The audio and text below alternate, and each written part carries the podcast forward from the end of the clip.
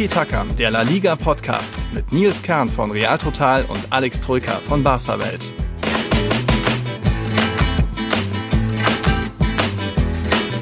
Hola todos. Spieltag 21 in La Liga hatte einiges geboten, speziell bei den Top 4 Teams, wo sich auch in der Tabelle was geändert hat. Also heute wird's, glaube ich, wieder eine lustige Folge Tiki-Take für alle. Deswegen Servus Alex. Servus Nils. Tiki-Take für alle. Tiki-Take, oh. Äh, Kaki-Kiki. Ja, nein, ich glaube mir, für mich wird's vielleicht nicht ganz so lustig, weil spätestens jetzt muss man sich bei Real Madrid eingestehen, dass man schlechter ist als dieser FC Barcelona. Ja, der Spaß ist vorbei bei Real. Der, der Spaß ist vorbei, ja. Vorher konnte man immer noch sagen, ja, aber die sind ja immer noch hinter uns her. Das ist jetzt vorbei. Schauen Wobei, äh, ein kleiner, kleiner Einspruch, ähm, sie sind ja punktgleich und am Ende ja, zählt ja. ja nicht die Tordifferenz, sondern der direkte Vergleich. Dementsprechend äh, stand jetzt die Hälfte, äh, hat ja Real Madrid gewonnen. Von daher, ja, naja. so tragisch ist es nicht, wie du das hier darstellst. Naja, ne? naja, naja, trotzdem. Das Bild bleibt von dieser Tabelle.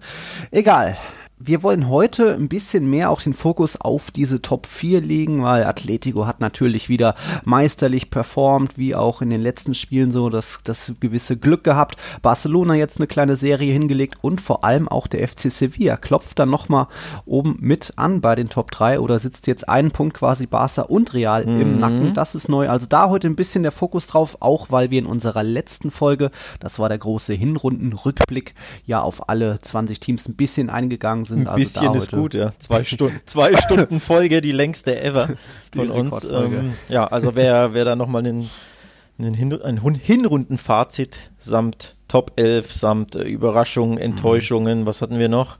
Rookie. Äh, Rookie der Halbserie, bester ja. Spieler der Halbserie etc. Ähm, ja, nachhören will, kann das natürlich nochmal tun. Ist ja. ja mehr oder weniger immer noch aktuell quasi. Ähm, genau. Kann man sich also nochmal rein äh, anhören. Ansonsten ja wollen wir natürlich über Barca und Real heute und auch Atletico natürlich ähm, ja. zuvor das sprechen, denn da ist wieder einiges passiert. Einiges. Mhm. Ja. Wir haben ein paar Aufreger, wir haben natürlich auch ein absolutes Spiel des Spieltags und es kam vor allem auch jede Menge Fragen vom Lukas über Janik, Kim André, Leander, Johannes, Mehmet, Florian Sebi und viele mehr haben uns Fragen ui, gestellt, auch zu finanziellen bei den beiden Vereinen, Transfers, ob da jetzt vielleicht im Winter noch was geht, ist ja nur noch heute auf. Ja. Das wird mal nach und nach durchgehen. Neue Patreons erstmal gab es diesmal nicht. Dafür ist endlich der Enis, falls du das anhört, anhört wurde endlich angenommen von Patreon PayPal, da stand irgendwie immer noch unter geblockt, abgelehnt von PayPal. Das stimmt jetzt bei ihm. Beim Christoph Standel aber noch nicht. Falls du das hörst, Christoph, wir hatten ja schon vor ein paar Wochen mal geschrieben, irgendwie wirst du uns als abgelehnt angezeigt. Keine Ahnung warum. Also musst du vielleicht nochmal schauen, ob da vielleicht mit deinem PayPal, Kreditkarten, was auch immer nicht passt. Da hatte ich die Nummer geschrieben. Und dann nochmal kleine ja, Teaserung, Ankündigung. Wir planen natürlich aktuell wieder eine Sonderfolge, aber ja, irgendwie Barca ist doch noch in der Copa dabei, deswegen ist kaum Zeit für Alex zumindest da was aufzunehmen. Ich habe jetzt immer freie Wochen schön. Ja kann Valhalla, aber äh, ja, du musst wieder wahrscheinlich morgen Pressekonferenz machen. Ja, ähm, mhm. das ist halt Fluch und Segen. Ne? Du willst mhm. natürlich im, im, Pokal weiter dabei sein, du willst das Ding gewinnen. Barca ist da richtig scharf drauf auf die Copa. Mhm. Die wissen natürlich, das ist ja ihre größte und beste Chance auf einen Pokal in der Saison, nachdem sie die Supercopa verloren haben, der aber eher nicht so wichtig ist. Ja. Mehr so ein bisschen prestigemäßig, damit man ja, sich ein bisschen ja. Selbstvertrauen holt für den Rest der Saison. Aber die Supercopa ist im Endeffekt ja nicht so relevant die Copa del Rey wird relevanter, wenn du in La Liga abstinkst, ne? Wie das halt mhm. immer so ist. Eigentlich nur der drittwichtigste Wettbewerb, aber du weißt natürlich, in der Champions League ist es super, super schwer gegen ja, Bayern, Liverpool, Man City und wie sie alle heißen. Da kannst du dir nicht viel ausrechnen. In der Liga sieht schlecht aus, einfach weil Atletico so stark ist. Dementsprechend rückt die Copa natürlich in den Fokus. Die willst du dann natürlich gewinnen. Ja, heißt für mich natürlich viel mehr Stress, ne? Viel mehr Spiele, mehr Pressekonferenzen etc. etc während du die Füße hochlegst. ja, es sind nun mal dann eben jetzt ruhige Wochen bei Real Madrid. Da gibt es dann auch bei Real Total ein bisschen weniger zu berichten. Jetzt haben sie eh wieder zwei trainingsfreie Tage, also auch beim Real Madrid ja, passiert. Haben, haben sie sich verdient, ne? oh. Ja, ja, ja, Heute muss ich halt mal leiden. ist okay, gehört dazu. Ähm, ja, so ist es halt, aber natürlich soll es da bald mal wieder eine Sonderfolge geben. Auch da gab es wieder ein paar neue Fragen über unsere Auswärtserfahrungen mit den beiden Vereinen und ja, vieles mehr. Also da sammeln wir aktuell wieder, aber ihr müsst jetzt noch nicht komplett loslegen mit euren Fragen. Noch suchen wir einen Termin. Sollte es aber in der Copa eine Überraschung geben, Barca ja. gegen Granada, hm, ja. dann könnten wir das nächste Woche angehen. Aber auch ansonsten würde es ja jetzt mit dem Halbfinale in der Copa weitergehen. Dann ist die Champions League zurück und dann, ja, geht das erstmal mit den ja, Wochen weiter. Langweilig wird es nicht, ne? Ähm, nope. Nee. Nicht wirklich. Dementsprechend, da müssen wir gucken, aber ähm, sobald ich quasi ein, ein, kleines Zeitfenster haben sollte, ja. äh, weil hauptsächlich liegt es ja wirklich ein bisschen an mir, ähm, nehmen wir da die nächste Patreon-Only-Folge auf, denn die macht uns, so viel können wir ja sagen, schon sehr, mhm. sehr viel Spaß. Ähm, weil man einfach ja auf Alltägliches oder mal nicht auf Alltägliches blicken muss, mhm. ähm, sondern einfach allgemein ein bisschen quatschen kann, auch mal ähm, ja, andere Fragen, die nicht sportlicher Natur sind, ja. beantworten kann. Ähm, also diese Patreon-Only-Folgen machen uns beiden immer sehr, sehr viel Spaß. Mhm. Sind halt einfach aber auch ein bisschen aufwendig ne? und schwer jo. unterzubringen. Absolut, ja. Okay, starten wir mal in den Spieltag mit einem Blick auf die Tabelle. Da ja. ist es natürlich mittlerweile so. Jetzt hat quasi Atletico seine Hinrunde abgeschlossen. 50 Punkte nach 19 Partien. Wahnsinn. Also sie haben immer noch ein Spiel weniger. Respekt. Das gab es noch nicht so oft in La Liga. Ich glaube, nur Barcelona hat ähm, das dreimal bisher geschafft, mindestens oder mehr als 50 Punkte uh. zu holen. Ich glaube, Real Madrid noch nie. Das waren in den Saisons 10, 11, 12, 13 und 17, 18 hatte Barca mehr als 50 50 Punkte Wahnsinn. nach eben 19 Spieltagen. Da, da also siehst du mal, wie historisch stark Atletico ist. Ja. Ähm, Kurs 100 Punkte, absoluter Wahnsinn. Ja, ja. Ja, sind sie, genau. Muss, äh, genau. Absoluter Wahnsinn. Ähm, also nur um das, um das in Relation äh, zu stellen, ne? Barca Real nicht erster. Ja, okay, nicht so toll, mhm. aber man muss halt auch schauen, warum. Nicht nur, weil die beiden ja. immer wieder Probleme hatten, sondern einfach, weil Atletico eine historisch starke Hinrunde spielt. Das, äh, ich habe das Gefühl, das läuft so ein bisschen äh, unter dem Radar. Mhm. Ähm, jetzt weniger bei uns, sondern ja auch in den deutschen Medien tatsächlich so allgemein. Da wird immer über Real und Barca geredet, mhm. dass die immer wieder stolpern und Probleme haben und Krise und dies und das. Absolut. Ja, aber wie brutal souverän Atletico ist und, und stark ist und welche Punkteausbeute die haben, das muss man auch einfach mal ja, lobend erwähnen, finde ich.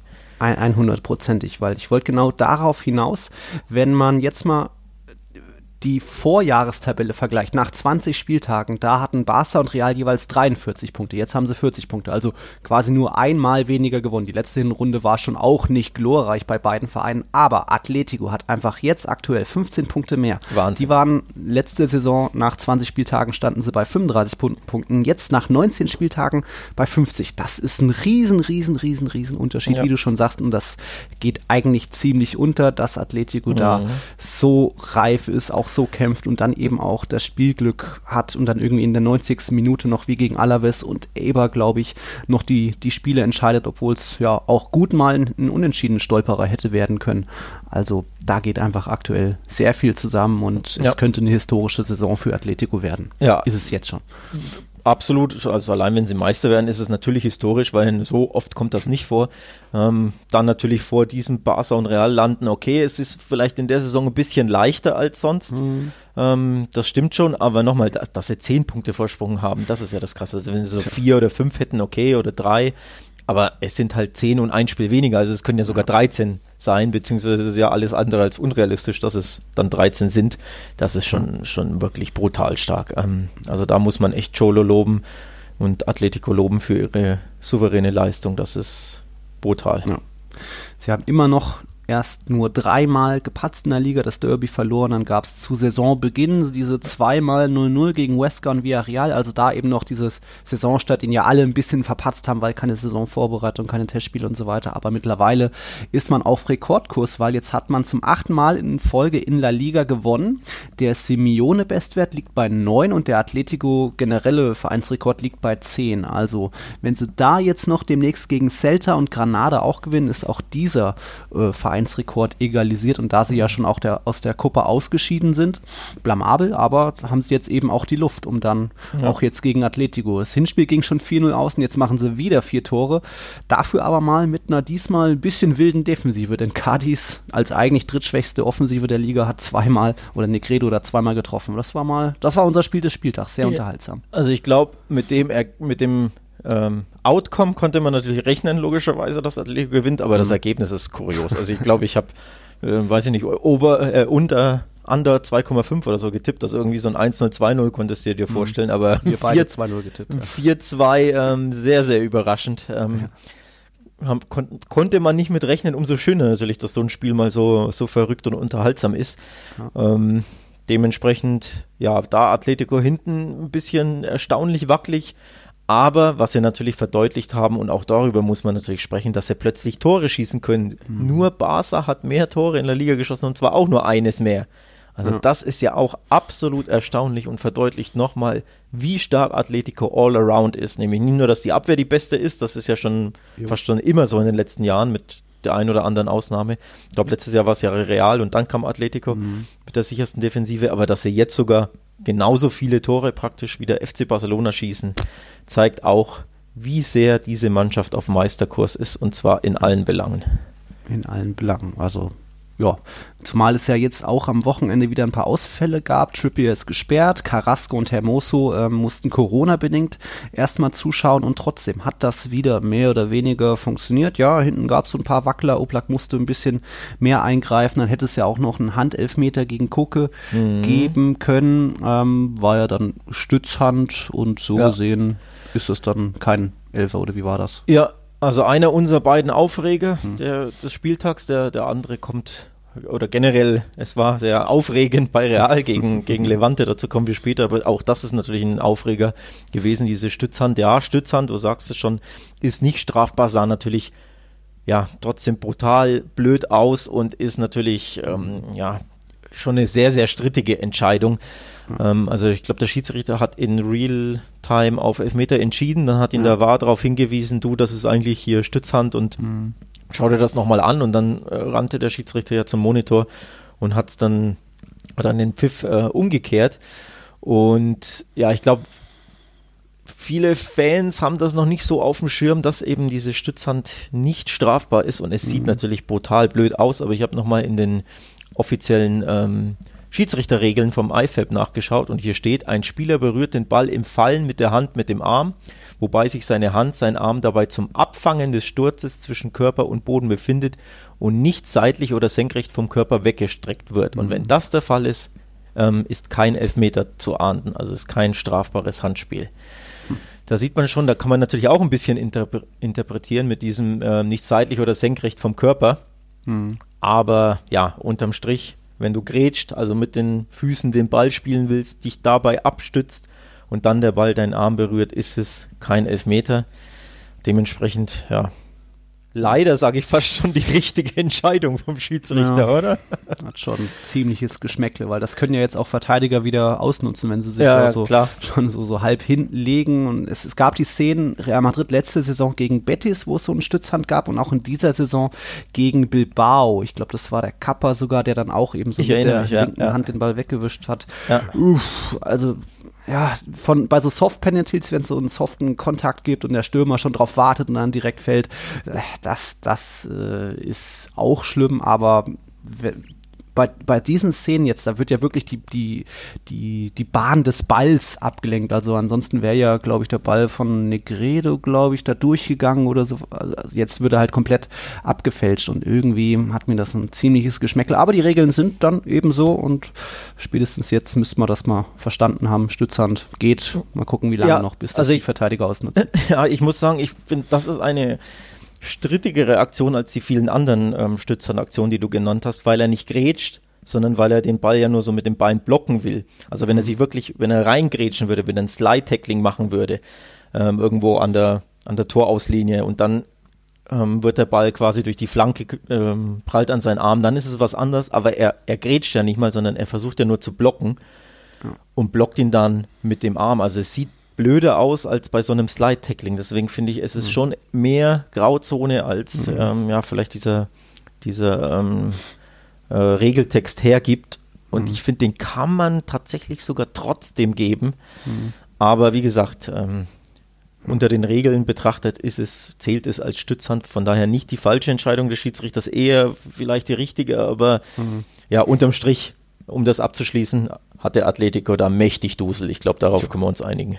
Ja, es hätte dann das 2-2 werden können. Ja. Also ich glaube, Negredo hatte sich auch schon den Ball geschnappt, ja. um den Elfmeter auszuführen. Kurz vorher ja schon Saul Niguez irgendwie auch so mit Glück so die Stiefelspitze reingehalten. Und das ist dann auch irgendwo das Glück, das aktuell ja. so ein Tabellenführer hat. Das Ding geht rein und das Handspiel gibt es dann eben nicht. Alles soweit in Ordnung, aber das muss halt auch erstmal haben. Der Meisterdusel, Nils. Ich habe es den Meisterdusel genannt, denn auch ähm, beim Sieg gegen, wen war es? Gegen in Eibar, in Alaves in der 90. machst du einen Siegtreffer, in Eibar bekommst du in der 88. einen, finde ich, sehr genau. soften Elfmeter. Mhm. Suarez hat den rausgeholt und dann den, den Ball äh, ins Tor gechippt. Ähm, also da siehst du schon, die, viele Szenen laufen schon für Atletico oder sie haben einfach das Quäntchen Glück. Und das ja. ist unterm Strich ähm, ja, der Meisterdusel, wenn es so weitergeht. Das muss man so, so klar sagen. Auch nach Rückständen legen die erst richtig los. Also dann merkt man so ein bisschen, so, jetzt reiben wir uns die Hände. Jetzt haben wir endlich mal einen Gegner, der uns mal herausfordert. Und auch deswegen gab es vielleicht gegen Cadiz vier Tore, weil sie eben zwei kassiert haben. Also die legen einfach immer noch eine Schippe drauf. Und das ist beeindruckend. Und vor allem auch natürlich der Top-Torjäger in La Liga ist mehr als beeindruckend. Da gleich eine Frage an dich. Hat Suarez mal für Barca einen äh, Freistoß direkt verwandelt? Ja, ja, hat er. Oh, okay. Er durfte nicht so häufig, ja. ähm, weil Messi die Freistöße immer schießt, vor allem von der linken Seite, wo du ja sagen mhm. würdest, ja, lass doch den Rechtsfuß schießen. Ähm, das hat mir auch immer nicht so gepasst, weil Suarez kann die Freistöße. Also er hat einen ähnlichen, ähm, tatsächlich genauso aus der Position auch für Barca schon, also mindestens einen Stark. reingeschossen. Okay. Ähm, frage mich jetzt nicht wann oder gegen wen, aber definitiv mhm. hat er das gemacht. Ähm, ja. Dementsprechend weiß ich, dass er diesen Freistoß drauf hat. Also überrascht bin ich nicht. Die, die Schusstechnik dafür hat er und die, das Können auch. Hat er schon gut Stark. gemacht. Später nochmal dann nachgelegt einen Elfmeter. Jetzt ist er eben mit 14 Treffern der torgefährlichste in der Liga. Nils, es ja. Zwölf haben Enesiri und Messi. Topscorer ist Suarez auch mit 16 Punkten, genauso wie Messi. Also das ist irgendwo auch natürlich ein Grund für den Meisterkurs ja. der Rochi Blancos. Ja. Sehen, der, der Meistergarant, der Meistertransfer ja. stand heute, ne, an diesem Absolut. Spieltag. Also es läuft einfach all around für Atletico, das muss man einfach festhalten. Es läuft wirklich alles ähm, für die. Es sind natürlich noch einige Spieltage. Ja. Ähm, von daher, es kann natürlich noch viel passieren, aber sie sind einfach Stand jetzt nach dieser Hinrunde aktuell viel zu gefestigt. Ja. Ähm, ja weil einfach jeder auch im Kader funktioniert und weiß, was er zu, zu tun hat, außer vielleicht Neuzugang Dembele, der steht immer noch bei null Minuten, auch Kondogbia jetzt wieder nur eingewechselt, das ist ja immer so für neue unter Simeone, ja, ja. bei Hermoso, Felix, Jolente, äh, Lemar natürlich, die hatten alle einen schwierigen Start, aber wie gesagt, jetzt wieder Trippier, Hermoso, Carrasco ausgefallen. Und trotzdem gibt es so einen teilweise beeindruckenden Sieg, also stark. Nächsten Gegner sind Celta, Granada, dann zweimal Levante und dann Champions League Chelsea. Ja. Richtig spannend jetzt da auch mit neuen Entwicklungen mit Tuchel. Mal sehen, ob da auch die Mannschaft genauso viel Biss und ja, Gier und Galligkeit auf dem Platz hat wie in La Liga. Also, oder ob sie sich eben nur auf La Liga konzentrieren und dann kann man auch mal im Champions League Achtelfinale ausscheiden. Und das Derby Madrileño ist gar nicht so weit weg. Ja. Ähm, Anfang März, also ja, gut. Ja. Äh, vier, fünf Wochen, je nach Terminierung. Von daher, ich habe mich schon dabei ertappt, ein bisschen die Real Madrid jetzt schon die Daumen zu drücken. Oh. Oh. Ja, ich habe eigentlich habe ich noch leise Meisterhoffnung, mhm. weil Barca besser spielt und gut spielt und die Ergebnisse einfährt. Ja. Aber Atletico ist also stark, sprich, die müssen jetzt einfach mal stolpern. Ja, und man weiß ja gegen Real ähm, tun sie sich nicht immer so leicht. Von daher, ja, so blöd das klingt. Ich glaube, ich muss im Derby, auch wenn es jetzt noch einen Monat weg ist, den Blankos die Daumen drücken, um Gottes Willen. Äh, so, so tief, so tief bin ich gesunken. Ah, ja, ja. Zitat Alex Troika, den merke ich mir ja. für in einem Monat. Okay. Dann, hättest du noch was zu Atletico-Fragen? Gab es da jetzt nicht? Die sind alle mehr bei Real und Barca. Nee, ich glaube, da haben wir, ich meine, unser Tipp war es ja eh, dass es in diesem Jahr sehr gut aussieht und ja, Woche für Woche ähm, verdeutlichen die das. Von daher, wir warten auf den Ausrutscher, der aber einfach nicht kommen möchte. Jo, Ausrutscher ausgeschlossen. Ganz anders sieht das auch bei den anderen Teams teilweise aus. Da kommen wir gleich zu. Kurzer Break, dann Real Sevilla und Barca.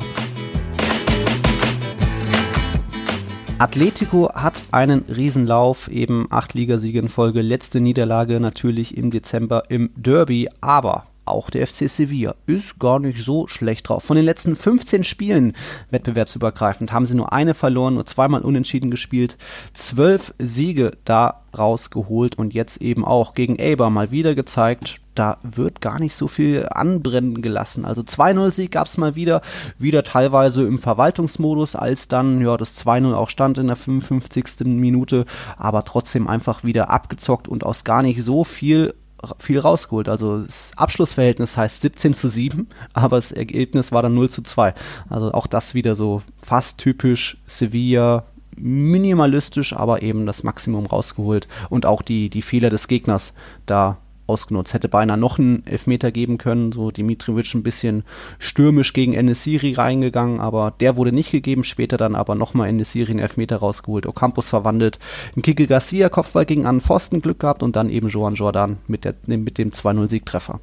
Und gegen wen haben sie verloren? Das einzige Mal natürlich gegen Atletico. Real Madrid. Äh, nee, gegen Atletico. Achso, da ja. Und dann ja. davor. Jetzt am 12. Januar ähm, ja. im Nachholspiel hm. im Wander. Von daher, ja, auch äh, Sevilla quasi so ein bisschen Atletico-esk unterwegs. Hm. Ähm, auch für die läuft tatsächlich äh, sehr, sehr viel richtig, wie, wie du schon angesprochen hast. Da bekommen sie dann wieder einen Elfmeter und dann machen sie einen Standard rein und hinten mal einen Pfostentreffer. Also die haben schon auch einen Lauf und wenn du einen Lauf hast, ähm, hast du auch das nötige mhm. Quäntchen Glück. Und dementsprechend, wenn du auf die Tabelle guckst, hoppla, ähm, also auf die Punkte guckst du auf der Tabelle, sind sie nur Vierter, damit rechnet man, aber tatsächlich mhm. nur ein Punkt hinter Real und Barca.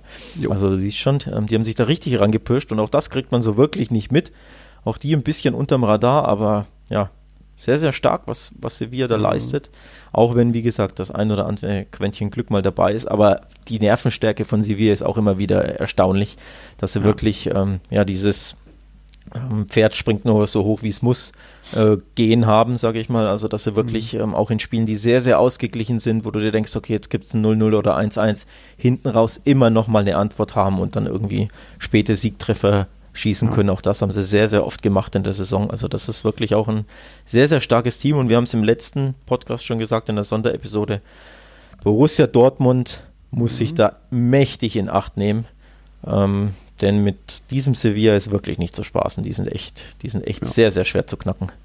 Ja, vor allem natürlich auch defensiv. Erst 16 Gegentore, ja. da sind, eine, sind sie eine absolute Macht. Mittlerweile läuft es auch offensiv ein bisschen besser. Wir haben ja zu Saisonbeginn noch gesagt, da ist man zwar breit aufgestellt, aber so die wirklichen Tormaschinen fehlen noch. Jetzt hatte Enesiri zweimal seine Hattricks erzielt. Suso funktioniert mittlerweile besser. Ocampos wieder sicher in Elfmeter verwandelt. Also da geht jetzt wieder mehr zusammen. Und dann hat man sich jetzt auch noch verstärkt im Winter. Also Papu Gomez, wahrscheinlich Super so der Transfer. größte Transfer im Winter ja. in La Liga. War ja klar, dass der Atalanta verlässt, aber dass da Monchi zuschlägt, wow, das finde ich ein klasse Transfer für La Liga und für Sevilla ja. auch. Ähm, ich fand ihn herausragend letztes Jahr bei Atalanta. Für mhm. mich ähm, ja der Spieler schlechthin, der ja ähm, sie bis ins, was war es, Viertelfinale, genau, ähm, ja. geführt hat. Und da sind sie ja nur mit ganz, ganz viel Pech durch späte Tore gegen PSG ja. ausgeschieden. Also eine, eine, absolute Traumsaison gespielt. Ähm, und da ist er ja, da hat er gezeigt, dass er ein super Spieler ist, obwohl er ja gar nicht mehr der Jüngste ist. Ich meine, dass er schon 32 mhm. ist, oder? Ja, ähm, sowas. Ich glaube schon, ja, ja, 32 ist er. Ja. Schnell nachgegoogelt. Hm, dementsprechend vom Alter her denkst du dir, ja, okay, ein bisschen, ein bisschen alt, aber ich glaube, der hat wirklich noch einiges im Petto und mhm. ähm, ja, steht Sevilla sehr, sehr gut zu Gesicht. Also finde einen klasse Transfer, gefällt mir sehr, ja. sehr gut. Ich glaube, ich würde auch sehr, sehr gut äh, in die Mannschaft passen. Von daher, kleines Ausrufezeichen mal wieder von Monchi. Ich glaube, 5 Millionen oder so hat er nur gekostet. Mhm. Irgendwie sowas. Also auch ein absolutes Schnäppchen. Ja. Ähm, die von daher wollten ihn halt loswerden. Die, genau, wollten ihn unbedingt loswerden. Warum genau, äh, weiß ich ehrlich gesagt nicht, was da vorgefallen ist. Aber ja, Monchi hat zugeschlagen, so kennt man ihn den alten Transferfuchs. Von daher aber wird der ähm, Sevilla auch nochmal stärker machen ja, in der Rückrunde. Aber da hätte ich dann jetzt eben auch so die Frage, wenn es so darum geht, diese zentrale offensive Position, nicht 100% Mittelstürmer, eher so ein bisschen hängt, vielleicht auch, weiß ich nicht, da hat man ja einerseits schon so Suso, Oscar Rodriguez, natürlich auch im Mittelsturm noch ein Muni Haddadi, äh, Enesiri, De, De Jong natürlich hat jetzt äh, auch nicht mehr so, so häufig gespielt. Puh, wüsste ich jetzt nicht, wie man ihn da aufstellt. Braucht er vielleicht auch eher so doppelspitzenmäßig, so einen Ilicic um sich rum? Außen will er ja nicht spielen. Das, da kam es ja dann auch in Bergamo zu dem Streit, als er während des Spiels irgendwie von der Zentrale nach außen wechseln sollte. Also ich sehe da noch nicht so hundertprozentig die, die Position für mhm. ihn. Oder was meinst du? Ja, also zum einen macht er natürlich den Kader grundsätzlich in der Breite breiter. Also ja. ist eine zusätzliche Offensivoption für verschiedene Positionen, wenn auch nicht für die Mittelstürmerposition. Das stimmt schon da. Ähm, ja, wir sind beide nicht die größten De Jong-Fans, weil er einfach, ähm, mhm. ja, wenn du ihn nicht in Szene setzen kannst, mit Flanken quasi füttern, fünf Meter vom Tor, dann, dann, nimmt er nicht so viel teil. Mhm. Da würde ich mir schon auch eine, ähm, eine, andere Option wünschen, das stimmt schon, aber nichtsdestotrotz, ähm, auf links ist ja auch Ocampos komplett gesetzt und da haben sie mhm. keinen, der ihn annähernd ersetzen kann. Ähm, dementsprechend glaube ich schon, dass er, dass er oft auf dem Flügel zum Einsatz kommen wird, entweder dann links oder rechts, ähm, mhm. Papo Gomez. Denn auch Monier, also sie haben ja für links immer wieder Monier eingesetzt, der mhm. ist jetzt auch nicht die tollste Option, das ist ein solider, guter Spieler, mhm. aber in den Top-Spielen kam Monier eigentlich nie zum Einsatz. Der spielt dann Euroleague oder mal zu Hause gegen Levante etc. etc. Aber ich glaube für, ja, für die Champions League-Partien, für das für Partie gegen BVB oder gegen die, mhm. die Top-Mannschaften, gegen Real, Barca, Atletico. Da wird dann, glaube ich, Papu Gomez ähm, eine mhm. sehr, sehr wichtige, große Rolle einnehmen und er kann auf der 10 spielen. Ich glaube, er kann sogar, du könntest ihn im zentralen Mittelfeld im 4-3-3 ähm, einsetzen, wo er dann einfach mehr Freiheit nach vorne hat. Mhm. Also ich glaube, der gibt der Mannschaft schon im mhm. Ballbesitz sehr, sehr viel und ist einfach eine weitere Option für, nochmal, für wenig Geld. 5,5 ja, Millionen ja. oder so, das ist halt ja ja, nicht Musste viel. man schon fast zuschlagen. Ja. ja. Und dafür hat ja auch Sevilla Carlos Fernandes an Real Sociedad abgeben. Dort ist ja der Willian-Ersatz, ging glaube ich für so 9 Millionen weg. War ja, hat ja letztes Jahr Granada in die Europa League geschossen, also auch da eigentlich so gesehen ein Plus gemacht und den Spieler dann nochmal besser ersetzt eigentlich jetzt Fernandes weg und Gomez geholt. Ja. Schon stark wieder für, für Enesiri. Für Sevilla geht es demnächst weiter. Die sind immer noch in der Doppelbelastung dabei, deswegen hatte ich auch gedacht, oh, vielleicht könnte da stolpermäßig was gehen gegen Eber, obwohl sie jetzt im Pokal dabei waren. Jetzt als nächstes geht es gegen Almeria, dann noch Getafe und Huesca, auch alles eigentlich Pflichtaufgaben fast schon. Vielleicht ja. kommt noch ein Pokal-Halbfinale dazwischen und dann schon eben gegen den BVB. Also das wird spannend und eigentlich ist da ja, Sevilla auch als Mannschaft, glaube ich, gefestigter, als ja. es jetzt beim BVB gegen Augsburg ging. Hat es gerade mal wieder so gereicht für einen Sieg, ja. aber irgendwie sieht da Sevilla sicherer aus. Ja, ein gutes, gutes Stichwort, gute Analyse. Sie sind gefestigter als Mannschaft. Das sehe ich absolut genauso. Das ist das Hauptproblem vom BVB. Die sind einfach zu fragil und zu soft, finde ich. Und genau das zählt, ähm, gilt halt für Sevilla nicht. Die sind wirklich eine, eine abge, ja, wichste Mannschaft, eine Einheit, ähm, die ja zusammen wirklich sehr, sehr schwer zu knacken ist. Natürlich mhm. verlieren sie ab und zu ein, mal ein Spiel, ähm, trotz des Laufs. Also ähm, ja, sie sind jetzt nicht die, die Supermannschaft an sich, aber sie holen das absolute Manch äh, Maximum raus aus ihren, aus ihren Möglichkeiten. Ähm, dementsprechend, ja, ich sehe sie tatsächlich auch gefestigter und ja, habe so ein bisschen das Gefühl, dass Endstation mhm. sein könnte für, für die Dortmunder, ja. um ehrlich zu sein. Ja. Schauen wir mal.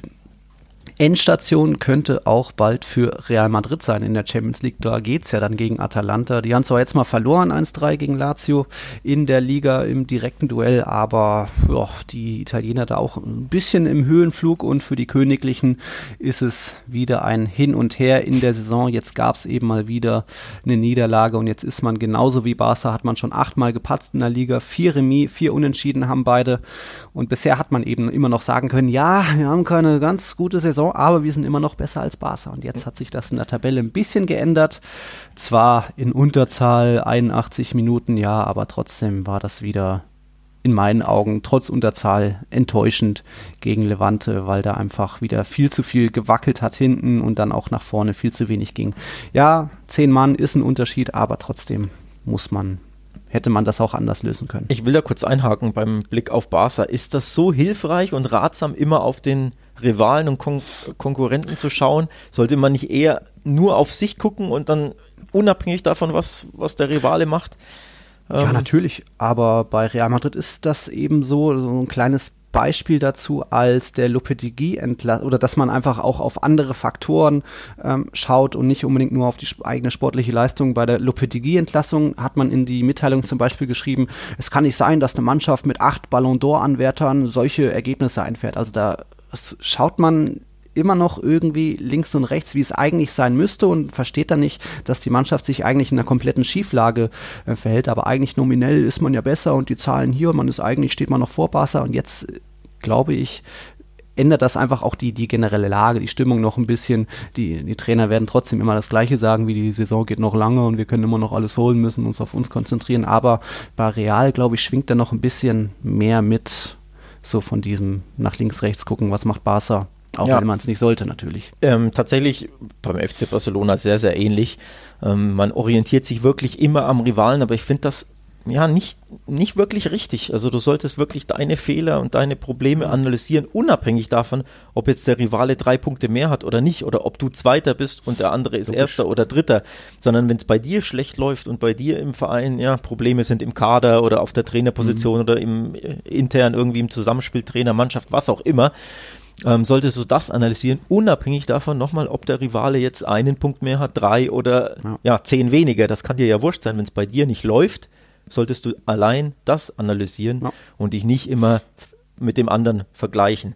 Denn das macht ja deine Lage nicht besser oder schlechter. Also wenn du schlecht spielst, ist ja wurscht, ob Barca gut spielt oder nicht. Du musst ja dafür sorgen, dass du besser spielst und bessere Resultate ja. einfährst. Und auch beim FC Barcelona ist das wirklich gleich. Man vergleicht sich zu oft, zu sehr mit dem großen Rivalen und das ist nicht förderlich und nicht gut. Mhm. Ähm, dementsprechend, ja, glaube ich, ist das auch ein Problem, weil im Endeffekt kannst du ja sagen, ja, bei dir läuft es nicht gut, Real Madrid. Barca ist aber noch schlechter, also passt schon. Ja, ist ja, ja. nicht so schlimm. Und genau ja. das ist ja der Fehler. Das, ähm, Fehler. das dann, sollte man auf keinen Fall machen. Dann lehnen sich die Spieler zurück und denken sich, ja, wir sind ja immer noch vor Barca, ist genau. egal, was jetzt heute im Spiel passiert. Und vielleicht deswegen, gerade jetzt, hat jetzt die Mannschaft vielleicht noch ein bisschen mehr Druck. Uh, jetzt ist Barca ja. wieder vor uns. Jetzt müssen wir uns doch nochmal die, die, das die glaube ich, Das glaube ich auch, ja. Aber im Endeffekt ist es halt jetzt eigentlich schon zu spät. Nochmal, äh, Atletico hat 10 Punkte, vielleicht 13 Vorsprung. Also völlig egal, ob jetzt Barca zwei mehr hat oder nicht. Hm. Dein Rivale ist da ganz oben an der Tabellenspitze, hm. dein eigentlicher. Denn da willst du ja sein. Du willst ja nicht Zweiter oder Dritter werden, weder Barca noch Real. Das ist ja nicht der Anspruch. Der Anspruch ist Meister werden, Erster sein. Hm. Ja, genau. Das, hm. also das finde ich immer wieder bei beiden Vereinen problematisch und ähm, im Endeffekt formulierst du es ja auch, dass man immer wieder auf den Rivalen guckt, obwohl man es ja nicht machen sollte. Man sollte eigentlich hm. immer auf sich selbst blicken und schauen, was kann man selbst besser machen, um besser zu werden. Völlig egal, wo der andere rangiert. Aber ja, Barca ohne Real geht nicht, Real ohne Barca kann auch nicht existieren. Die beiden ja. brauchen sich, die beiden ja, schaukeln sich aneinander hoch und das. Das, die gehören einfach zusammen, die beiden Vereine, und das zeigt sich auch in der ja, internen Wahrnehmung, sage ich mal, oder ja. in, der, in der Analyse, wenn es bei beiden schlecht läuft, da guckt man trotzdem immer wieder, ja, okay, bei uns ist schlecht, aber bei denen ja auch. Das ist, das ja. ist einfach so in Spanien, das ist ein besonderes Verhältnis. Ein besonderes Verhältnis, genau.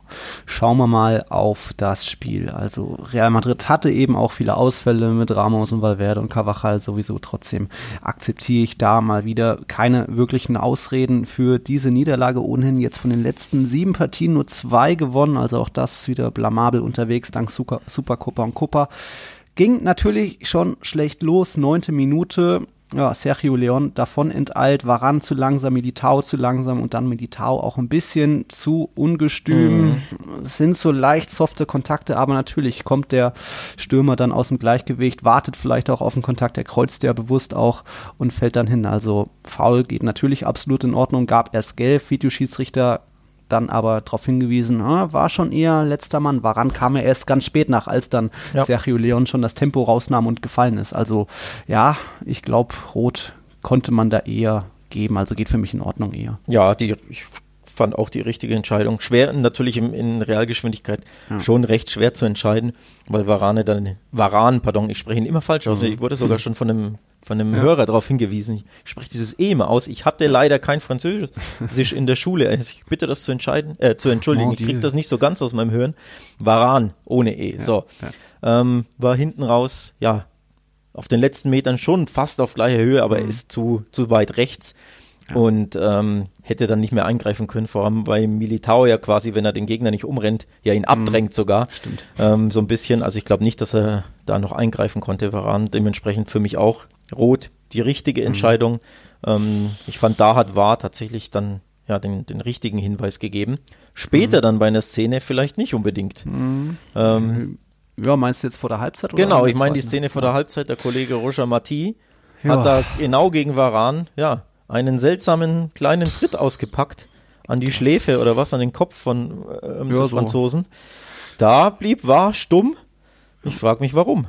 Schöner kleiner Frage. Erstmal, Roger Marti hat da selbst äh, Varan gefault und zu Fall gebracht und springt dann eben noch drüber oder will zumindest drüber springen, um an den Ball zu kommen. Und es ist auch nicht so, als hätte sich da Varan noch gedreht und gekugelt. Nee, er lag ja starr auf dem Platz quasi, hat sich da nicht mehr groß bewegt. Also es gab keinen Grund, dass da Roger Marti nicht drüber springt wie geplant, aber man sieht so in der Zeitlupe die Flugbahn seines Fußes, seines Schuhs. Die macht so, dreht so diesen Halbkreis so, man dreht den so fast weiter auf dem Platz, aber nee, in der Mitte, in der ganz oben bricht die Bewegung plötzlich ab und plötzlich schießt in Anführungszeichen der Schuh nach unten. Also da gab es einfach eine bewusste Bewegungsänderung in Richtung Varans Kopf und zum Glück war der Roger Marti da noch in der Luft. Also ähm, das Gewicht hat sich verteilt. Er war jetzt nicht, stand jetzt nicht mit seinem kompletten Körpergewicht auf Ra äh, Varans Kopf. Das hätte schief ausgehen können. Aber trotzdem gab es da für mich einen bewussten Tritt, eine bewusste Bewegung. Der Blick ging nach unten von Roger Marti. Ich weiß nicht, ja, wie du schon sagst, warum hat sich der Videoschiedsrichter das nicht angeschaut? Weil das ist ja dann eine Tätigkeit. So, da muss ja der Videoschiedsrichter eingreifen. Ja, Serious Missed Incident äh, lag da, fand ich, in der Luft. Und wenn das der Fall ist, musst du zumindest deinen Schiedsrichter darauf hinweisen, hey, das könnte eine Tätigkeit sein, dieser, dieser Kick. Mhm. Schau es dir nochmal an. Das hätte ich ähm, erwartet im Nachhinein, denn ich habe es mir wirklich, äh, glaube ich, fünf Minuten die Szene angeschaut und wie du, wie du schon auch sagst, ich finde, man kann erkennen, dass Roger Marti kurz nach unten guckt. Also er guckt kurz, mhm. wo Varan ist, wo sein Kopf ist und dann zuckt der Fuß ein bisschen raus. Also ja. ich neige, es ist natürlich schwer, immer jemanden äh, in so einer Aktion, wenn man so stolpert und dann äh, fällt der Gegner unter dir zu Boden und du versuchst irgendwie drüber zu springen, jemanden da Absicht zu unterstellen, ist immer sehr, sehr heikel. Will ich mhm. jetzt gar nicht unbedingt zu 100 Prozent, aber es sah schon ziemlich absichtlich aus. Also es sah schon mhm. sehr verdächtig aus, so möchte ich es mal formulieren. Und deswegen hätte ich erwartet, dass äh, der war ja, sein Schiedsrichter da zumindest darauf hinweist und sagt, boah, heikle Situation, mhm. du, ich bin mir nicht sicher, es könnte Absicht sein, schau es dir nochmal an. Immerhin mhm. damit hätte ich gerechnet und das passiert dann nicht. Von daher, ja. ja. ich neige auch eher zur roten Karte im Nachhinein, nachdem ich es mir, wie gesagt, wirklich fünf Minuten angeschaut habe. Vor allem, weil eben Roger Martin nach unten guckt und schaut, mhm. wo der Gegner liegt. Also da hatte der Stürmer von Levante Glück ja, und er war entscheidend im Nachhinein, denn ja. er hat nicht nur seinen Elfmeter verschossen, sondern dann eben auch noch das 2 zu 1 geschossen. Also von daher hätte sich das gesamte Spiel ändern können, wenn der ja. Kollege da vom Platz geflogen wäre. Dann wäre man wieder 10 gegen 10. Das das, das 1-1 lag ja irgendwo auch so ein bisschen in der Luft, hätte schon vielleicht auch in Ordnung gehen können. Aber ja, das hat dann mit das Spiel entschieden. Soll keine ja. Ausrede sein, weil Real wieder zu schwach war eigentlich. Und ja. nur diesen eine, diese eine geile Aktion von Groß hatte. Perfekter Pass ja. in Asensios Lauf, der dann das Tor macht. Aber ja, das hat's verändert. Ja. Hätte auch 3-1 ausgehen können, wenn Roger Martin den Elfmeter macht. Der Elfmeter war ja dann auch der Kontakt eben auf Höhe der Linie muss man dann auch eher wieder nicht sich über den Schiedsrichter aufregen, so, oh, dass er da vielleicht so korinthenkackerisch ist, sondern eher über Vinicius aufregen, dass er kurz nach der Einwechslung so schlampig da in den Zweikampf im eigenen Strafraum geht. Das muss eben ein Junger auch mal lernen. völlig völlig unnötig rauscht er da rein. Also ich verstehe gar ja. nicht, warum er damit so viel Wucht in den Zweikampf geht und ihn da ja umholzt im so. Endeffekt oder halt zumindest ähm, ja zu, zu wuchtig da einfach reinrauscht. Mhm. Da muss er einfach besonderer und klüger ähm, reingehen. Dann ist es natürlich trotzdem Pech, weil es ja eine Millimeterentscheidung ist. Also drei ja. Zentimeter weiter rechts und dann gibt es noch ja. Freistoß. Der Schiedsrichter hat ja erst auf Freistoß entschieden. Mhm. War ja auch sehr, sehr, eine sehr, sehr knappe, schwierige Entscheidung. Aber am Ende trotzdem fand ich auch da wieder die richtige Entscheidung. Da hat der war wieder gesagt, mhm. hier, nee, war doch auf der Linie. Also ja. auch da kein Vorwurf an den Schiedsrichter. War auch schwer zu entscheiden. Da fand ich, hat, war wieder einen guten Job gemacht und hat das gut ähm, beobachtet, die Szene. Also der Elfmeter völlig korrekt für mich. Ähm, wenn auch, wie gesagt, sehr, sehr knapp ja, ähm, also unterm Strich hat das Spiel natürlich verschiedene Storylines gehabt. Du hast äh, mhm. rote Karte, natürlich eine richtige Entscheidung, aber natürlich trotzdem ein bisschen, ja, unglücklich. Dann kann Marti vom Platz fliegen, vielleicht muss das sogar, dann wärst du mhm. 10 gegen 10. Gleichzeitig hat Real natürlich sehr, sehr schwach agiert, muss man auch sagen. Also die Niederlage war verdient. Sie waren zu schwach, sie haben verdient verloren, hatten aber auch wirklich in einigen Situationen ein bisschen Pech. Ähm, ja, von daher, das ist jetzt meine abschließende mhm. Analyse. Verdiente Niederlage mit Pech sozusagen. Ja. Courtois hatte mehr zu tun als Benzema vorne und das sagt ja dann schon einiges. Ja. Unterzahl hin oder her, das hätte man wieder anders lösen können. Übrigens, äh, in einer Szene, das wollte ich noch kurz erwähnen, hatten sie aber tatsächlich sogar Glück, ist mir jetzt äh, entfallen fast schon. Ähm, beim, kurz vorm Führungstreffer wurde, ich glaube, es war auch wieder Marti von, lass mich raten. Mondi. Äh, was Mondi oder was? Mit dem Ellenbogen? Genau, Ellbogen gegen den Mondi. Kopf oder was? Gegen, äh, ja. Da hatten sie, fand ich, Glück. Also es war auch super schwer zu, zu erkennen, mhm. aber in der einen Zeitlupe hast du schon gesehen, Moment, ich glaube, er trifft ihn im Strafraum am Kopf. Mhm. Da blieb der war auch wieder stumm. Real schaltet um und schießt das 1-0. Ja. Also auch da hätte ich zumindest den, also auch das wieder super schwer zu entscheiden und ich mhm. bin mir nicht sicher, ob es tausendprozentig Elfmeter war, aber ich hätte einfach gern gesehen, dass sich der Schiedsrichter die Szene in Ruhe anschaut mhm. und für sich entscheidet dann, ob, er, ob der Ellenbogentreffer ahnungswürdig war oder nicht und auch das passierte wieder nicht. Also auch da blieb, war ja. wieder stumm. Meiner Meinung nach hätte er da auch wieder eingreifen müssen. Ja. Also so gleicht sich das ein bisschen auch aus. Zweimal hat es der war gut gemacht und zweimal schlecht in dem Spiel, ja. fand ich. Dazu hatte auch der Leander Schropok gefragt, so die Schiri-Entscheidung jetzt bei Real Madrid. Ich verstehe die Schiris in La Liga nicht mehr. Wie ist eure Meinung? Ja, was soll man da noch groß sagen? Ja, wie gesagt, ähm, zweimal hat er es gut gemacht, einzugreifen, ja. der war. Und zweimal blieb er stumm, wo ich auch gedacht hätte, da hätte ich meinen Schiedsrichter auch nochmal hingewiesen. Also beim mhm. Ellbogenschlag und beim Matthias-Tritt hätte ich mir auch gesagt, schau dir das nochmal in Ruhe an. Ich liefere dir alle Zeitlupen und entscheide dann du für dich. Mhm. Dementsprechend, ja, Licht und Schatten beim, beim War-Operator da. Ähm, warum er es einmal so macht und einmal so, ja, kann nur er beantworten. Ne? Ja, Johannes Seitz hatte auch nochmal so das ewige Thema ähm, gestellt, die Frage gestellt, Teams, die gegen Real Madrid spielen, machen das Spiel ihres Lebens, sind immer hundertprozentig motiviert. Morales macht wieder ein Golasso. Ja, aber auch Teams, die auf Barca treffen, sind gerne mal übermotiviert, wie Retafe oder Cadiz mhm. hat ja auch gewonnen. Alaves gab es ein Unentschieden zumindest. Also es ist mal so, mal so und Morales macht, macht ein, gerne mal ja, ein Golasso, nicht nur stimmt, gegen Real Madrid. da ist er bekannt für. Speziell seine Volleys und mhm. mit Dropkick da jetzt gegen Real, das ist schon fast schon sein Signature-Tor. Das stimmt, das ist echt seine Spezialität. Qualität. So, klasse Schusstechniker-Typ. Ähm, muss man auch sagen, ja. Also ich glaube schon auch, also wenn du so, ich sag mal, Cardis gegen, ja, Huesca anschaust, da denkst du dir auch, haben die heute überhaupt beide Bock auf Fußball? So, und dann schaust du einen gegen, ähm, gegen Barca an und denkst dir, Moment, das ist eine andere Mannschaft. Ja. Mm, also das fällt schon auf. Ich glaube schon, beide sind unfassbar motiviert, wenn es gegen Real und Barca geht. Ja. Ähm, also weil man ja auch die weiß, mittlerweile, da kann man was holen. Das genau, auch das kommt natürlich hinzu. Beide wissen, äh, mittlerweile. Ist ja nicht mehr vor zehn Jahren, ja, wo, ja. wo, die Mannschaften dann ständig 5-0 gewonnen haben. Ja. Also, ja, schwierig. Was hat man denn noch an Realfragen? Der Yannick Witwer hatte noch gefragt. Es ist klar, dass bei Real der Trainerwechsel jetzt, dass da nichts passieren wird. Aber wer würde denn jetzt sofort helfen? Rein mal gemutmaßt. Er hat da zum Beispiel Lucien Favre genannt. Uh, für mich ist da Lucien Favre jetzt nicht unbedingt. Kann der Spanisch? Glaube Ja, nee, das kommt noch dazu, das hätte ich dann noch genannt, aber für mich ist er jetzt da auch nicht der große Revolutionär, der sofort was helfen kann, muss. Im Endeffekt ist das was ich immer sage, ein neuer Trainer, der was Neues schaffen will, der braucht erstmal Saisonvorbereitung, muss natürlich auch Spanisch mitbringen und vielleicht schon irgendwie Vorerfahrung in La Liga und vielleicht den Verein auch kennen. Also da kommt sehr viel zusammen. Auch deswegen wird die Saison irgendwie mit Zidane zu Ende gebracht. Minimalziel ist natürlich Champions League Qualifikation. Hm, wackelt ja auch, wenn jetzt Sevilla da noch rankommt. Ähm, Villarreal. Aber ja, Villarreal auch fünf Punkte dahinter. Mhm. Aber trotzdem ist, wird da jetzt nichts passieren. Nagelsmann wäre, glaube ich, eher mein Wunsch. Vielleicht wird ja doch Pochettino oder Marcelino frei.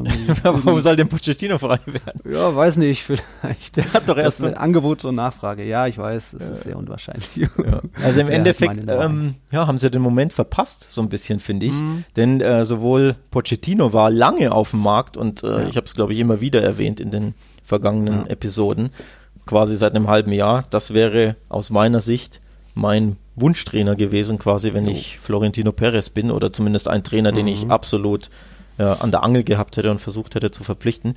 Ja, der ist jetzt bei PSG. Ein mhm. anderer guter Trainer meiner, Meinung nach war auch kurzfrei, Thomas Tuchel, mhm. der ist jetzt bei Chelsea. Also da hast du im Endeffekt ja, zwei gute Chancen vergeben, fand ich. Da zwei renommierte ja, Namen. Das war klar, dass der nach England geht. Ja, aber du hattest ja das waren zwei, zwei Trainerchancen, sag ich mal, zwei Gelegenheiten ja. auf zwei Top-Trainer, die du ähm, ja nicht genutzt hast. Und jetzt ist der Markt eigentlich eher leer. Mhm. Ähm, also ich sehe da von den verfügbaren Trainern keinen, von dem ich jetzt unbedingt sage, boah, den würde ich jetzt einstellen. Mhm. Ähm, sondern ja, ich gebe dir da recht, da muss man sich irgendwie in den Sommer hangeln und ich glaube, im Sommer sollte ja. man sich von Zidane trennen, beziehungsweise sollte man ihm nahelegen, tu sie so, wie wäre es denn mal wieder mit einem Rücktritt? Ja, ist, ist ja meine Prognose, dass sie dann freiwillig sagt, damit ja, er niemals in seinem Lebenslauf stehen wird, er wurde irgendwo entlassen. Glaube ich auch, glaube ich auch. Ja auch. Mehmet hat er auch gef gefragt nochmal, oh, wie weißt du mit Klopp oder Mourinho? Also Klopp ist, glaube ich, auch eher ausgeschlossen, weil der zu ganz speziellen Clubs irgendwo gehört, vielleicht ja auch irgendwann mal Celtic oder doch nochmal Schalke, was auch immer. Schalke eher nicht. Ja, eher nicht wegen Dortmund, aber halt so spezielle Clubs. Und Mourinho, das ist nie ausgeschlossen. Da ist man im Guten, hat man sich getrennt 2013, Perez und er. Und ich glaube, seine Mission ist noch nicht äh, erfüllt, erledigt in Madrid hinsichtlich Champions League-Titel. Also das könnte noch was werden, aber auch da wäre er jetzt, glaube ich, nicht der Richtige. Da braucht es einfach so eine neue Trainergeneration. Ich habe auch mal genannt von Granada Martinez. Der macht ja jetzt auch in der zweiten Saison in der Liga richtig gute Arbeit. Also aber so ein holt doch Perez nicht. Nee, wahrscheinlich nicht. Das, das, das, ist ihm nicht genug Prestige und nicht genug ja. Renommee als Trainer. Der will ja. trotzdem den Namen haben. Also ich glaube dann eher, dann geht es Richtung Allegri. Der ist übrigens noch frei. Mhm. Das ist ein großer Name, der hat Juve trainiert. Also der kann zumindest die Situation, einen Spitzenclub zu, zu übernehmen. Ähm, auch wenn ich da nicht weiß, ob er irgendwie überhaupt Spanisch kann. Wobei gut, als Italiener ähm, ist das Spanische als Sprache jetzt nicht so fern. Vielleicht kann er sich da was aneignen jetzt in den nächsten fünf mhm. Monaten. ähm, das wäre, glaube ich, so eine, so eine recht offensichtliche Wahl. Einfach weil er frei ist und weil er einen großen Namen hat. Ja. Weil man weiß ja, dass Perez große Namen gerne hat. Ne? Natürlich, aber auch da kein Spanisch und irgendwie ist er auch wieder nur so ein Verwalter. Hm. Schauen wir mal. Thema ja. werden wir wahrscheinlich noch ein paar Mal. Ich habe noch eine weitere Frage von äh, Yannick. Würdet ihr mit Ramos verlängern? Wenn ja, wie lange und wie viel Gehalt? Boah. Hm. Wenn nein, wieso nicht? Also Gehalt, ähm, wie viel, keine Ahnung, ich weiß nicht, was er verdient. Mehr ja, würde ich ihm auf jeden Fall nicht geben, denn ja. er wird ja nicht jünger, er wird ja älter. Ähm, und er ist ja. Das ist das Streitthema aktuell er will eben ein bisschen mehr, was man so ja, hört. Es gab wohl zwei es gab wohl zwei Angebote, äh, ein Jahr länger und, und fürs gleiche Gehalt oder zwei Jahre für ein bisschen weniger, hat er wohl beides. Ja, aber er ist doch 34. Ja, wird im 35 im März, also da, das ist der absolute Geburtstag. Herbst, fast schon der Winter. Ja. 35 ah, ist bei einem Fußballer wirklich der Winter, wenn er nicht gerade Slatan heißt. Ja. Ähm, Also warum sollte man da denn mehr? Also ich finde, da ist, da ist das gleiche Gehalt das höchste der Gefühle für mich, ja. ganz ehrlich. Und ich sage das ja neu zu Corona-Zeiten. Ja, und ich, äh, genau, auch das ist ein guter Punkt, aber ich, ich bin da ja neutral. Also auch wenn, wir kommen ja gleich mhm. dazu, auch wenn Messi jetzt mehr Gehalt mhm. wollen würde, würde ich sagen, ja, hallo, du bist doch im Herbst mhm. deiner Karriere. Ich habe Corona, ich habe keine Kohle, warum soll ich dir denn mehr geben? Also ich würde tatsächlich eher sagen, ähm, weniger oder eben ja. mindestens, also ja. maximal gleich viel von mir aus kannst du sagen, über Prämien kann er dann noch, also irgendwie, ne, Champions League Prämie oder keine Ahnung, äh, ja, zehn, zehn, Tore plus, dann gibt es nochmal eine, eine Geldprämie, ja. äh, Erfolgsprämien, das egal stimmt. welcher Art, aber doch nicht Fixgehalt mehr, also auf keinen Fall. Da ist ein gutes Gegenbeispiel Luka Modric, der ist ja auch schon 35 und der soll, das steht, sieht's gut aus bezüglich Vertragsverlängerung, weil er dann eben auch einerseits ein bisschen Gehalt reduziert und auch sagt, Umbruch weiter fortführen, ich will dann mehr auch ein Mentor sein und mache vielleicht nur noch jedes dritte Spiel, also dass er da auch einsieht, er ist alt und will dann vielleicht, muss dann auch nicht mehr jedes Spiel bestreiten. Ramos ist natürlich noch super ehrgeizig, ja, hat auch einen Körper wie ein 28-Jähriger und so weiter, aber es gab in der Vergangenheit eben schon öfter ja. er und das Thema Geld äh, geflirtet geflirtet mit United, geflirtet mit China. Aber eben, äh, ich glaube, es sind äh, Verhandlungsflirts. Also ich glaube, die Flirts ja, sind nicht aus meiner Wahrnehmung nicht so. Ich glaube nicht, dass er weg will. Der will halt einfach mhm. honoriert werden. Also ja. monetär. Ähm, wie lange ist schwierig? Ähm, boah, weiß ich, mhm. ich weiß nicht, was er verlangt. Ähm, dementsprechend. Geld oder was? Nee, Vertragsjahre. Äh, ja, zwei Jahre natürlich. Ja. Nicht nur ein Jahr. Ja, ja zwei kannst du schon machen. Hm. Kannst du schon machen. Dann einem 7-3. Der will natürlich auch noch einen neuen Bernabeo spielen und das möglichst einweihen. Also mhm. schwierige Kiste, aber da kippt die Stimmung mittlerweile, dass eben viele von unseren Lesern und äh, Realfans nicht mehr sagen, die, die Schuld liegt bei Perez, dass man überhaupt in der Situation ist und der Kapitän aktuell mit anderen Vereinen verhandeln könnte, sondern die andere Hälfte sagt eben auch, ja, René, sein Bruder und Berater und er sind da eben auch ein bisschen zu gierig vielleicht und das schon wieder oder wiederholt. Mhm. Also schwierig. Stand jetzt, 30. Juni ist sein letzter Arbeitstag. Könnte wirklich passieren. Ist jetzt nichts mehr unmöglich. So. Tja. Jetzt bleibt äh, noch Barca. Ja, ich wollte sagen, ja. ist das Wort gierig die Überleitung? oh, ja, welcher Name da jetzt wohl folgt ja. nach gierig, hört ihr gleich nach einem kurzen Break. Gierig ist das Stichwort, aber eigentlich hat Messi gestern genau die richtige Antwort geliefert, sage ich mal, um dann doch irgendwo zu zeigen, ja, ich bin's aber wert. Wieder Traumfreistoßtor und dafür gibt es dann eben aktuell diese, was sind das, 120 bis 138 Millionen Euro pro Saison mit Prämien und so weiter oder anders gesagt 555 Millionen seit 2017 schon verdient. Und ja, kann er verdienen, Internet nicht hat er kann verdient. er verdienen, ja. Also kann er verdienen, kommt noch. Ja, ähm, das sind die, weil er, also auf diese Summe konnte er kommen, wenn, wenn Barca in der Champions League mal weit gekommen wäre, wenn er jeden Ballon d'Or gewonnen hätte, mhm. etc. Ähm, aber äh, er, ich glaube, 511 hat er davon verdient, wenn ich mich nicht täusche. Mhm. So war es die wow. Berichterstattung. Also auf jeden Fall, ja, wir sprechen natürlich über diesen Monster, mega, super, duper, krassen Vertrag. 555 Millionen in vier Jahren. Ist mhm. das ein Spieler wert, Nils? Natürlich nicht. Aber eigentlich ist das ja, haben mich die Zahlen gar nicht mehr so schockiert. Das hatte ja mal ähm, Spiegel ja, ja. Mit, mit Football Leagues so ziemlich rausgefunden, diesen Monster Triple Whopper mit Sahne XXL Vertrag. Also eigentlich waren das gar keine so neuen Zahlen, aber es ist natürlich, und man weiß ja auch, Messi hat ja schon davor alle anderthalb Jahre verlängert und sich dann eben jetzt diesen Monstervertrag gesichert gehabt, 2017. Das ist irgendwo auch der Grund, dass der Verein vielleicht finanziell sehr in Schieflage ist. Nicht der einzige Grund, weil er natürlich auch für viele Einnahmen sorgt und TV-Gelder. Aber ja, es ist nicht schön. Also kein Mensch sollte so viel verdienen, so viel wert sein, egal ob im Fußball oder in der Wirtschaft. Ja, also du sagst es schon, die, ich glaube, das Fixgehalt an sich, ähm, das er bekommt, das ist jetzt nicht so überraschend. Ähm, Spiegel hat es schon vor, ich weiß gar nicht, ein oder mhm. zwei Jahren geleakt, da hat das nicht so für Aufsehen gesorgt, fand nee. ich.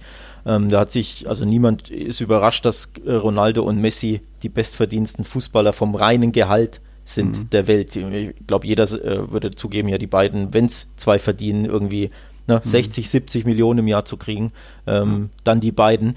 Ich fand, dementsprechend war das für mich nicht überraschend. Das Krasse ist natürlich, wenn du diese ganze Zahl liest, diese 555 Millionen über vier mhm. Jahre, das liest sich halt so krass. Ähm, das ist das eine, also das, das, ist einfach so ein Hammer, der dich irgendwie ein bisschen erschlägt, weil du die, die komplette Zahl liest. Ähm, das andere, was mich aber überrascht hat, ist tatsächlich dieses Handgeld. Also er hat ja einen Vertragsunterzeichnungsbonus mhm. bekommen und einen Treuebonus. Und das eine sind 98 Millionen und das andere 66.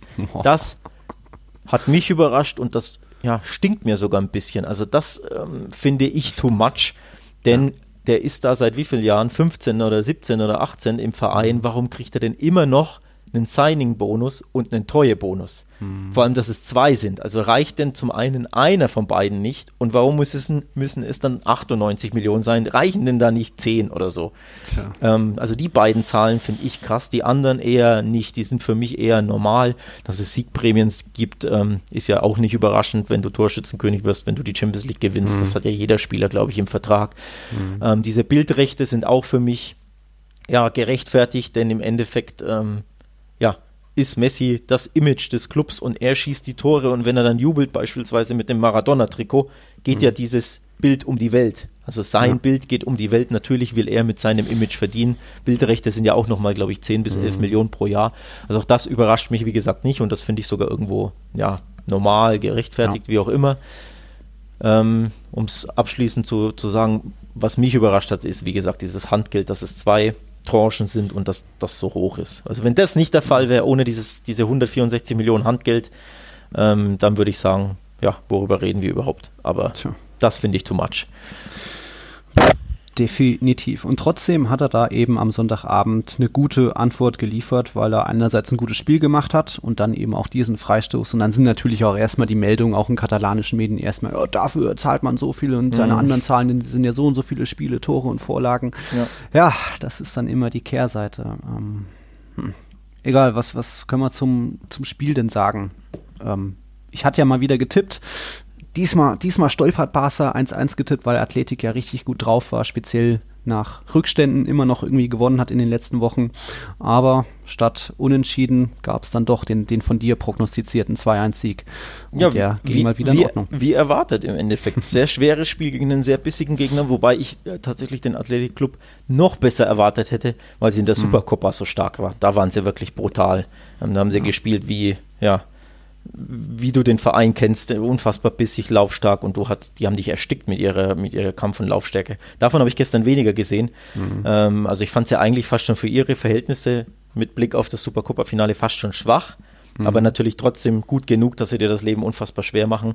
Dieses Eigentor von Jordi Alba war natürlich blöd und spielte mhm. Athletik dann in die Karten, denn verdient war das ja nicht. Sie haben dann nach vorne ja viel zu wenig gemacht. Ähm, sie waren dann hinten schwer zu knacken, aber unterm Strich ähm, hochverdienter Sieg von Barca, unnötig knapp, weil du einfach das zweite recht früh machen musst. Also eigentlich sogar schon in der ersten Hälfte musst du da das zweite machen.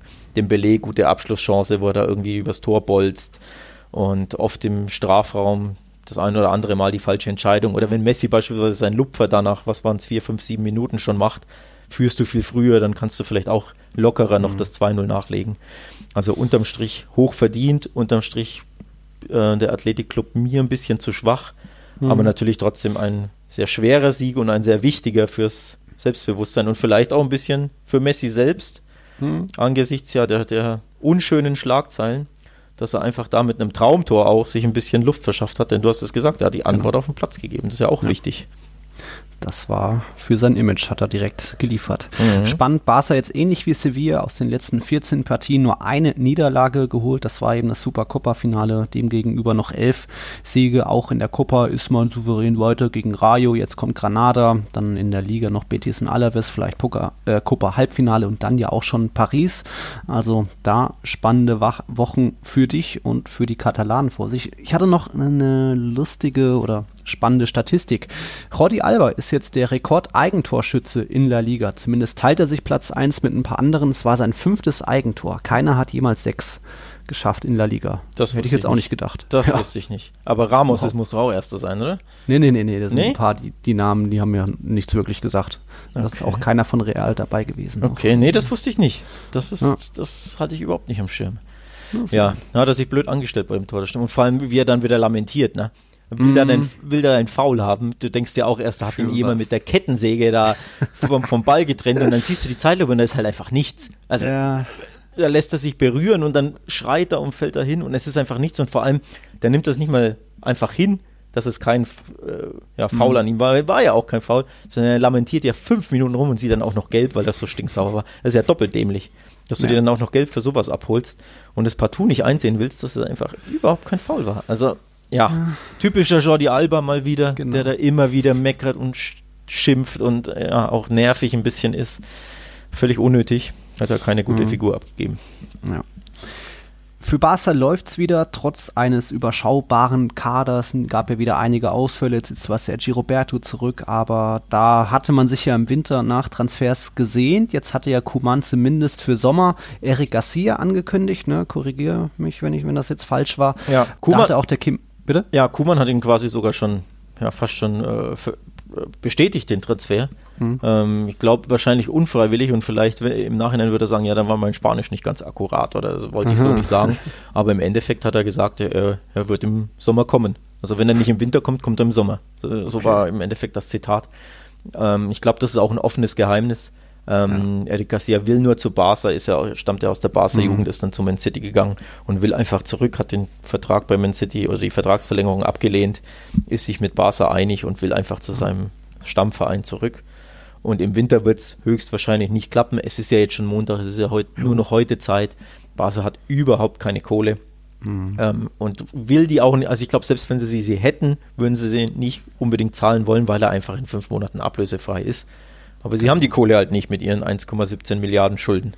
Hm. Von daher, hm. ja, wird da, glaube ich, nicht äh, äh, Garcia nicht kommen. Da, da hatte auch der Kim André Wiebes, unser Ray, nochmal gefragt, was es sonst noch transfermäßig gibt bei Barca. Depay ist jetzt auch nichts mehr passiert, logisch, man kann nicht, aber nee. im Sommer dann auch unklar, oder? Ja, also ich glaube, im Sommer werden sie schon versuchen, da ähm, zumindest zwei, drei ablösefreie Transfers zu tätigen. Also Garcia ist ein offenes Geheimnis, der wird mhm. kommen.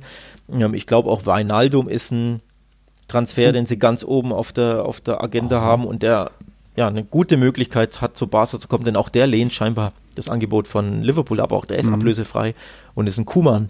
Liebling, so nenne ich es jetzt mal. Also sollte Kuman im Amt bleiben und aktuell sieht es ja gut aus ähm, für ihn, denn er macht ja einen guten Job und ja, die Präsidentschaftskandidaten haben sich da alle sehr wohlwollend geäußert. Also sollte mhm. Kuman bleiben, denke ich, ist die Chance sehr, sehr groß, dass auch ähm, Weinaldum ablösefrei kommt. Und auch Depay würde mich nicht überraschen, denn auch der ist ablösefrei und Barca hat kein Geld. Also die drei Spieler sind enorme Transfermarktchancen. Das sind wirklich super Gelegenheiten da, ohne Transferausgaben da wirklich drei, mhm. finde ich, sehr, sehr gute Spieler zu holen, die auch dem Verein gut zu Gesicht stehen. Die aber auch vor allem, wie gesagt, Transfermarktchancen sind. Denn selbst wenn es nicht klappen sollte, du, ja, du gehst ja kein Risiko dadurch, dass sie ablösefrei sind. Und wenn es nicht klappt, verkaufst du halt in ein, zwei Jahren wieder und machst vielleicht sogar ein bisschen ähm, mhm. Gewinn. Also denke, das hm. könnte schon bevorstehen. Ja, trotzdem wird Barca auch schauen müssen, dass der eine oder andere Spieler vielleicht abgegeben wird, damit man noch ein bisschen Kohle macht, ja. egal ob Coutinho oder so, denn die Zahlen haben alle, glaube ich, mitbekommen, 1,17 Milliarden Euro. Sind das dann Bruttoschulden, die langfristigen? Oder Nettoschulden? Brutto- und Nettoschulden. Das ja. sind einfach Schulden, die du zurückzahlen musst. Ich glaube, wie viel sind es in dem Sommer? Boah, ich habe die Zahl, 600, 700 Millionen, die du im Sommer einfach zurückzahlen musst, weil du Vereinen noch Geld schuldest, weil du ähm, Bankdarlehen mhm. ähm, aufgenommen hast. Die Banken wollen ihr Geld zurück.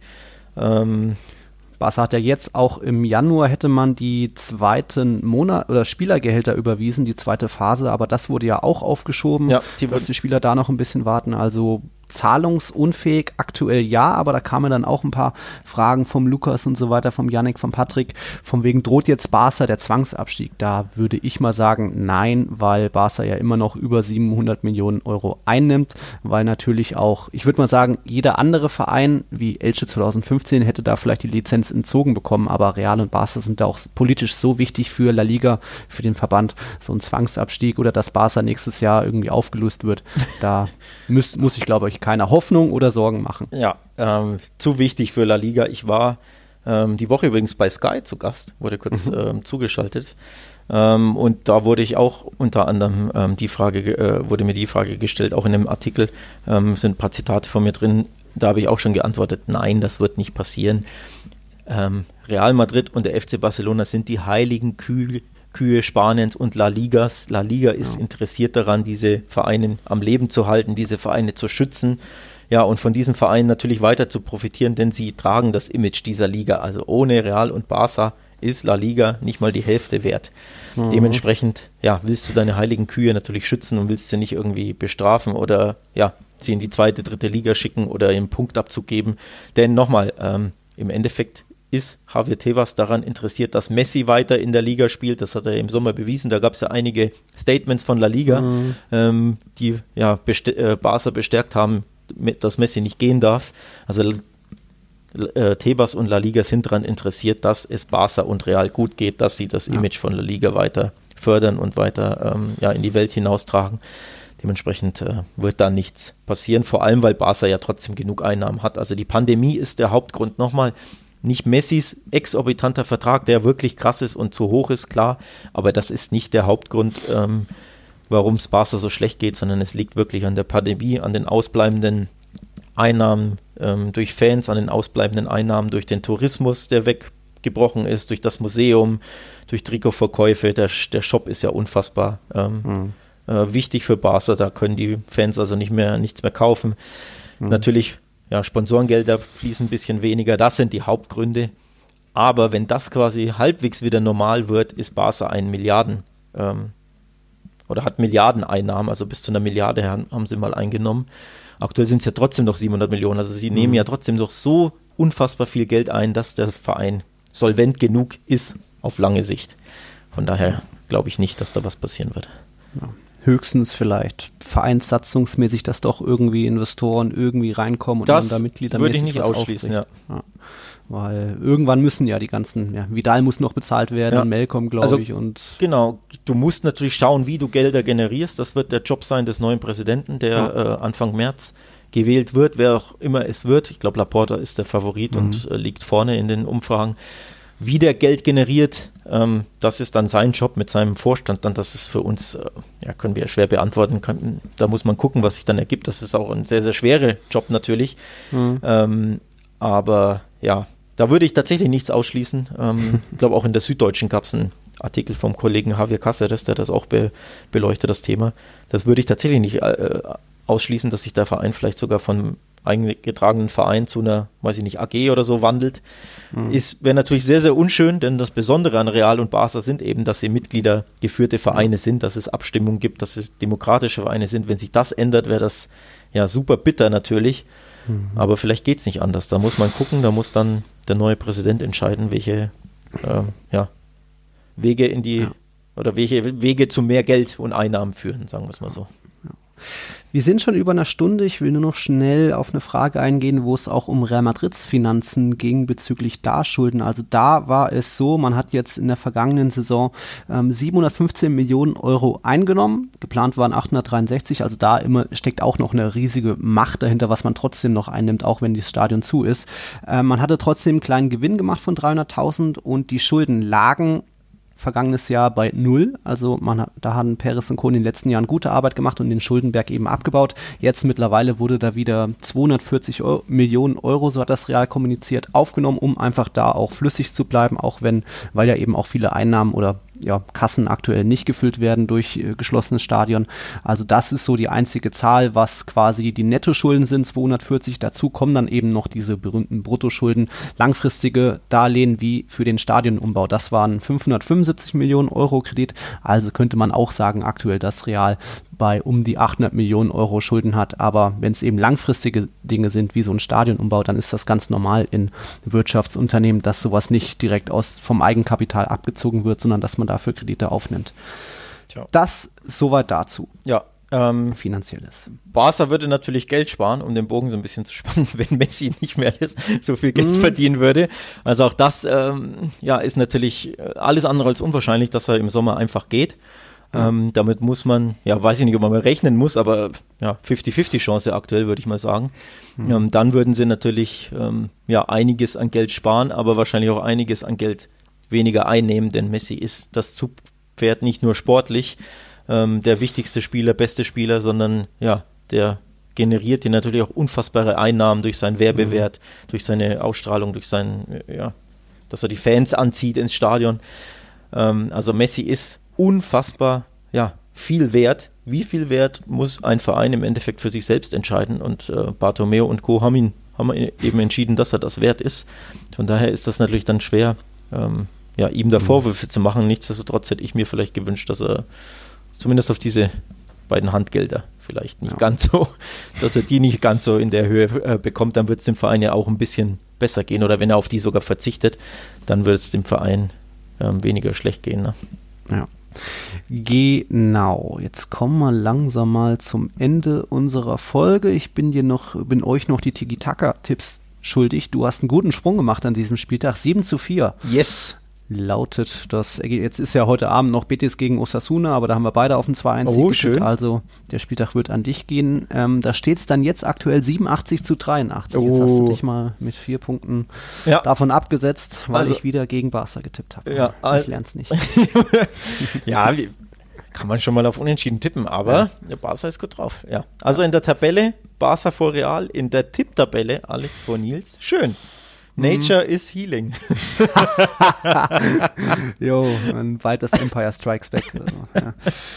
Wir haben jetzt Copa, Dienstag Almeria gegen Sevilla, andalusisches Derby, Mittwoch dann zwei Partien mit Levante gegen Villarreal und Granada gegen Barca und Donnerstag noch Betis gegen den Athletic Club auch spannend. Mhm. Und dann in La Liga geht es weiter. Samstag Huesca gegen Real und Sevilla gegen Getafe und Sonntag Betis gegen Barca. Ist ja immer Torgarantie, ja. die Partie. Und Atletico gegen, äh, gegen Celta. Also das werden auch wieder spannende Partien. Mal gucken, ob wir dann nächste Folge auch wieder so Fokus auf die Top 4 machen. Dann kommen auch mal wieder die anderen mehr zu Wort. Jo. Teams zumindest, ja. Ich glaube, wir haben dann 8.2. als nächste Folge angedacht. Ähm, wie gesagt, neue Sonderfolge ist so grob in Planung, wenn Alex endlich mal Zeit hat und Barca endlich mal aus der Kuppe ausscheidet. Deswegen noch ein bisschen Geduld, wann das soweit ist. Das war dann jetzt unsere 71. Folge. Schön. Schön. Super. Schön. Schön. Super. Gut. Weitermachen. Weiter so. Dann wünschen wir euch eine schöne Woche liebe Leute, danke nochmal für die Unterstützung auf Patreon. PayPal gab es ja auch schon. Den Niklas hat da was eingezahlt in unseren Moneypool. Cool, dass das auch läuft. Und dann hören wir uns bald wieder. Macht's gut. Macht's gut. Ciao, ciao.